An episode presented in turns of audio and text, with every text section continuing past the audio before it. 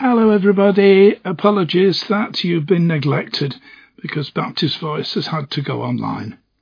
Rest assured that you can play catch up if you've got access to the internet by going to www.baptistvoice.co.uk.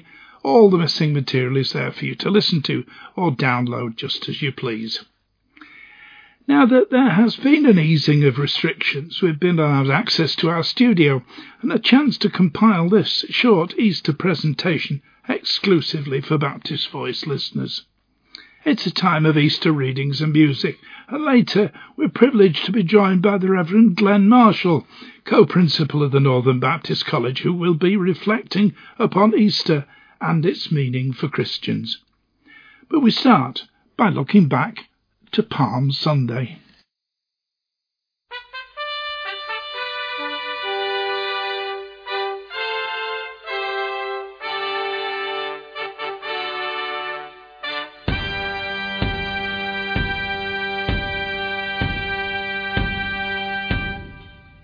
Make way, make way. Make way, make way. For the King of Kings.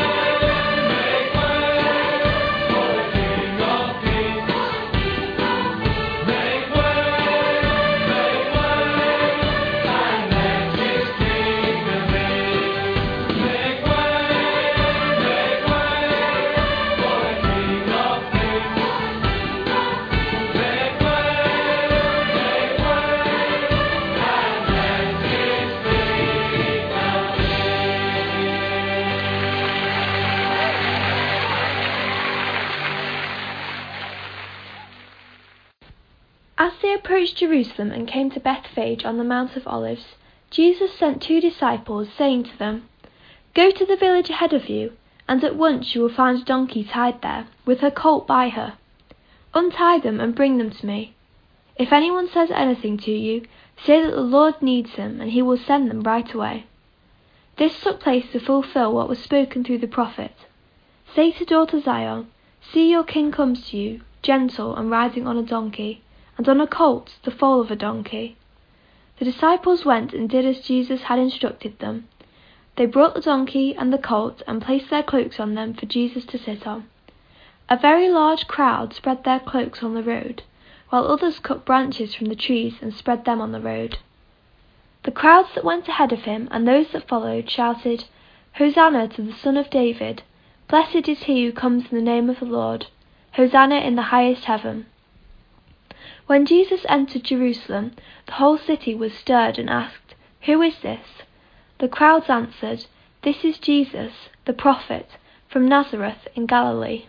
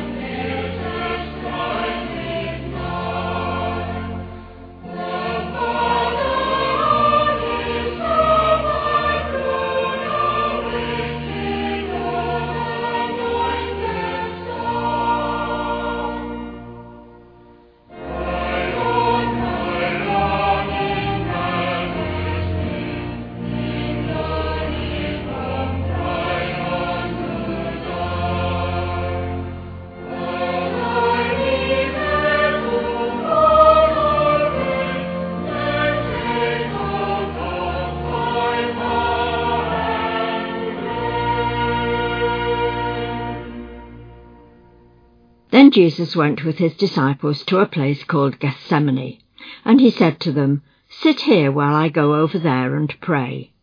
He took Peter and the two sons of Zebedee along with him, and he began to be sorrowful and troubled. Then he said to them, My soul is overwhelmed with sorrow to the point of death. Stay here and keep watch with me. Going a little farther, he fell with his face to the ground and prayed, My Father, if it is possible, may this cup be taken from me, yet not as I will, but as you will. Then he returned to his disciples and found them sleeping. Couldn't you men keep watch with me for one hour? he asked Peter. Watch and pray, so that you will not fall into temptation. The spirit is willing, but the flesh is weak. He went away for a second time and prayed, My Father, if it is not possible for this cup to be taken away unless I drink it, may your will be done. When he came back, he again found them sleeping because their eyes were heavy. So he left them and went away once more and prayed the third time, saying the same thing. Then he returned to the disciples and said to them, Are you still sleeping and resting? Look, the hour has come, and the Son of Man is delivered into the hands of sinners.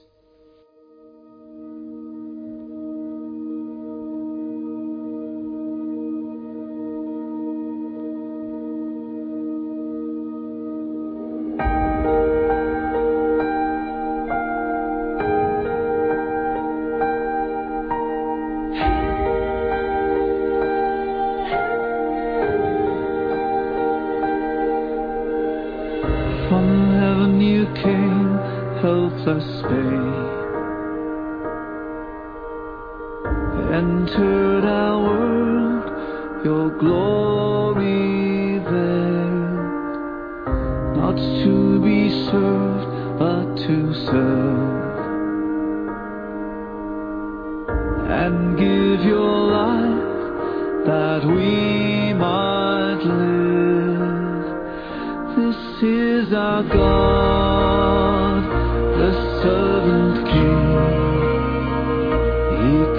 us now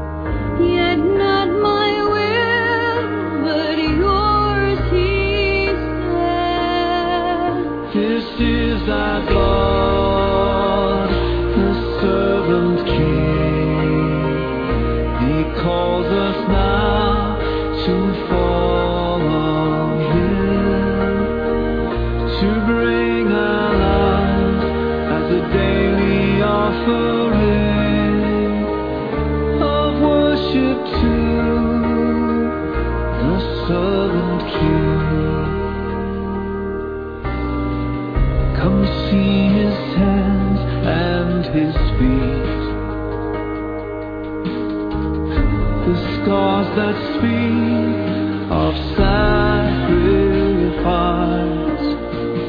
hands that flung stars into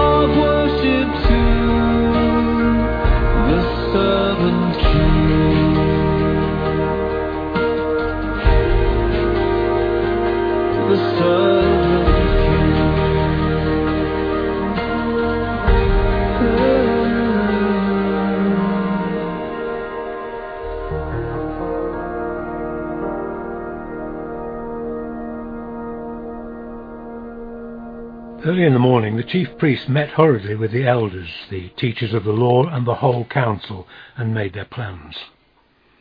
They put Jesus in chains, led him away, and handed him over to Pilate. Pilate questioned him, Are you the king of the Jews? Jesus answered, So you say. The chief priests were accusing Jesus of many things, so Pilate questioned him again. Aren't you going to answer? Listen to all their accusations. Again Jesus refused to say a word, and Pilate was amazed. At every Passover festival, Pilate was in the habit of setting free one of the prisoners the people asked for. At that time, a man named Barabbas was in prison with the rebels who had committed murder in the riot. When the crowd gathered and began to ask Pilate for the usual favour, he asked them, Do you want me to set free for you the king of the Jews?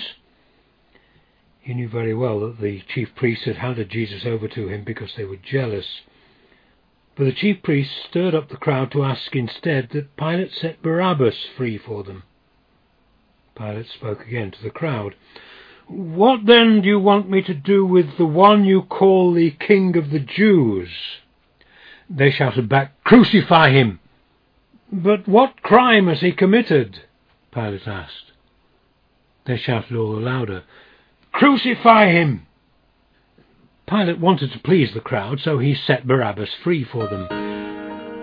Then he had Jesus whipped and handed him over to be crucified. There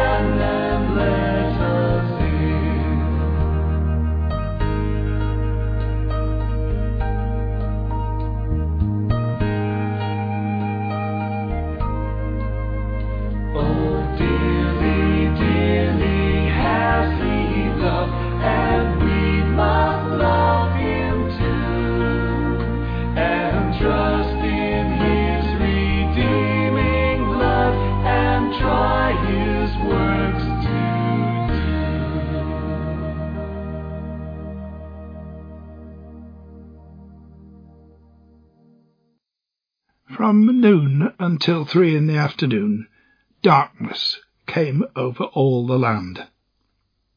About three in the afternoon, Jesus cried out in a loud voice, Eli, Eli, lama sabachthani, which means, My God, my God, why have you forsaken me? When some of those standing there heard him, they said, He's calling on Elijah. Immediately one of them ran and got a sponge and filled it with some wine vinegar and put it on a staff and offered it up to Jesus to drink. The rest said, Now leave him alone. Let's see if Elijah comes to save him. And when Jesus had cried out again in a loud voice, he gave up his spirit. At that moment, the curtain of the temple was torn in two from top to bottom. The earth shook, the rocks split, and the tombs broke open. The bodies of many people who had died were raised to life. They came out of the tombs after Jesus' resurrection and went into the holy city and appeared to many people. When the centurion and those with him who were guarding Jesus saw the earthquake and all that had happened, they were terrified and exclaimed, Surely he was the Son of God.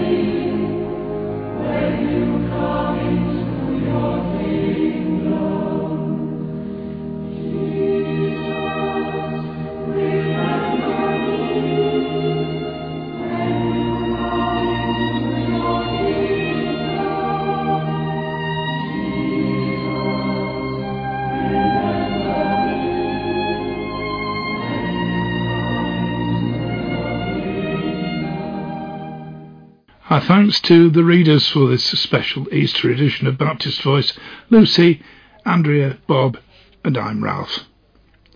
Next, an Easter hymn followed by the story of the resurrection, and then our special guest, the Reverend Glenn Marshall, who will share his thoughts on this special and precious time in the Christian calendar.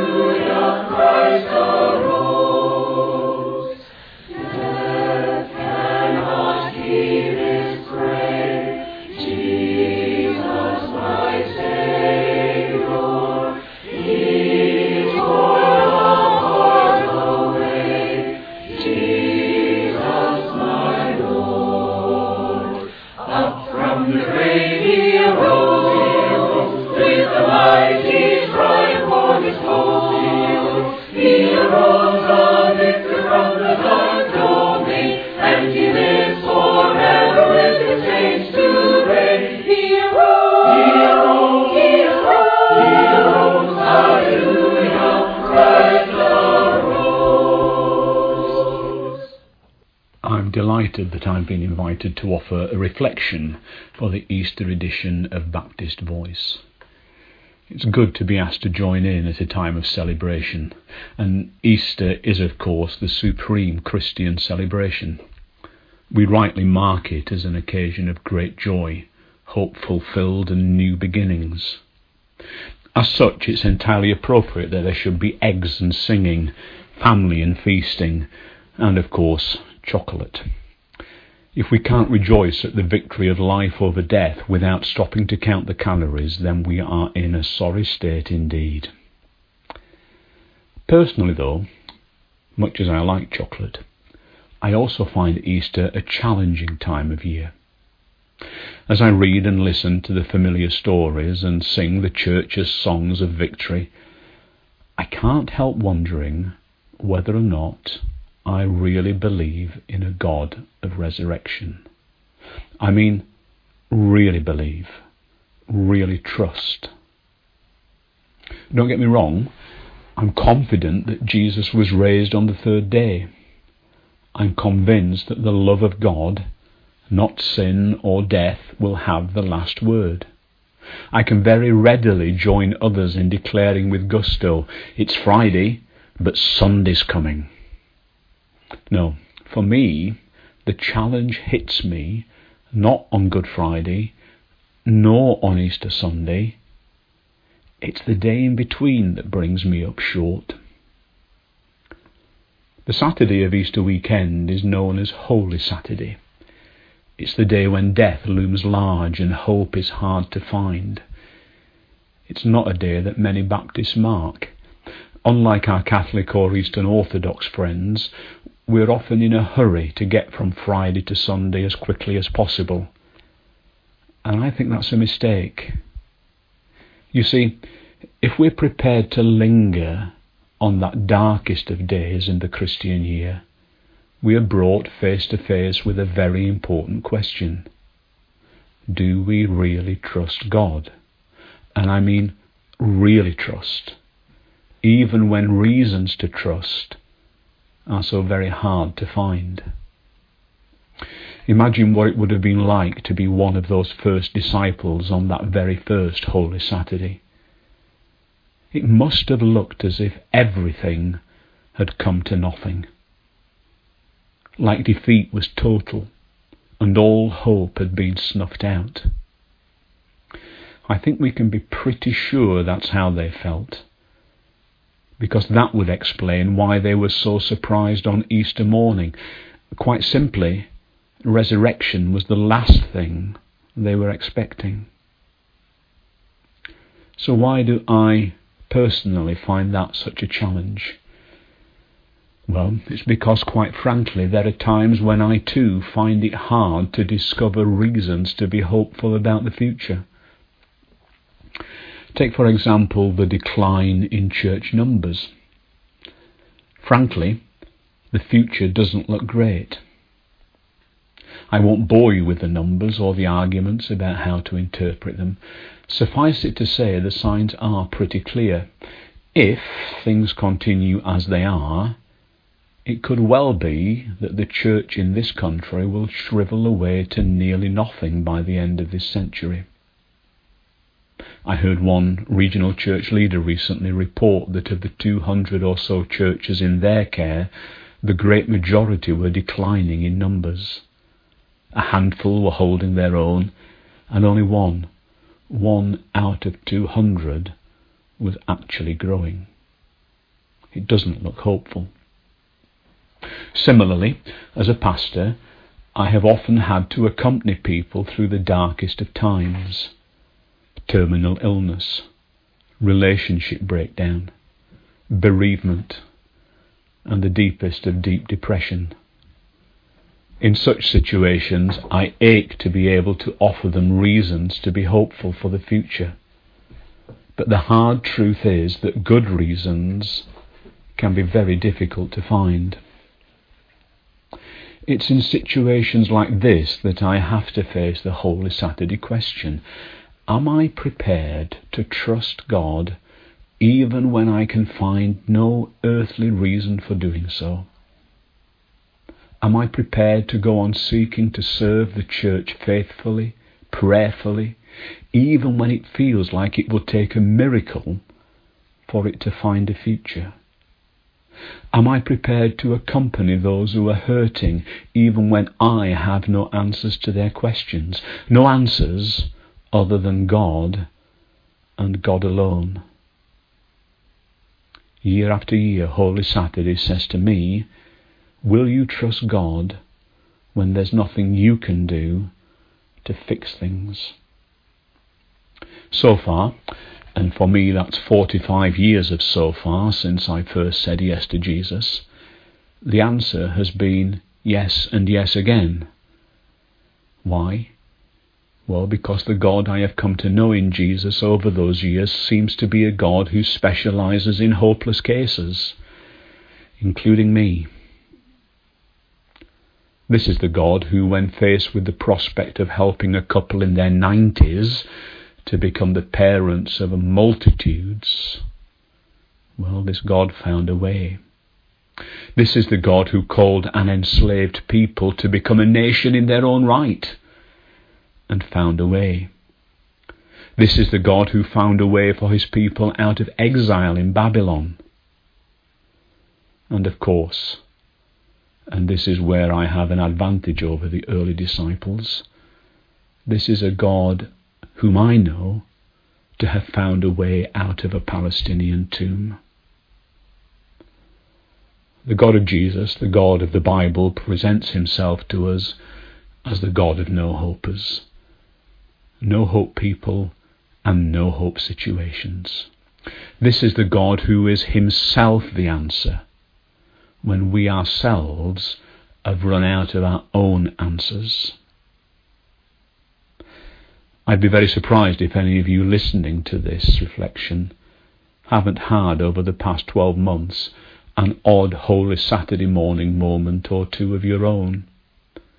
Moments when it was hard to find reasons for hope that there would ever be a way out, a way back into life. Thankfully, we go into Easter this year with the realistic prospect of the pandemic being put in its place. Hallelujah to that. But hallelujah too to the message of Easter Saturday. The message that even when we have run out of any reason of our own to hope for the future, there is always God.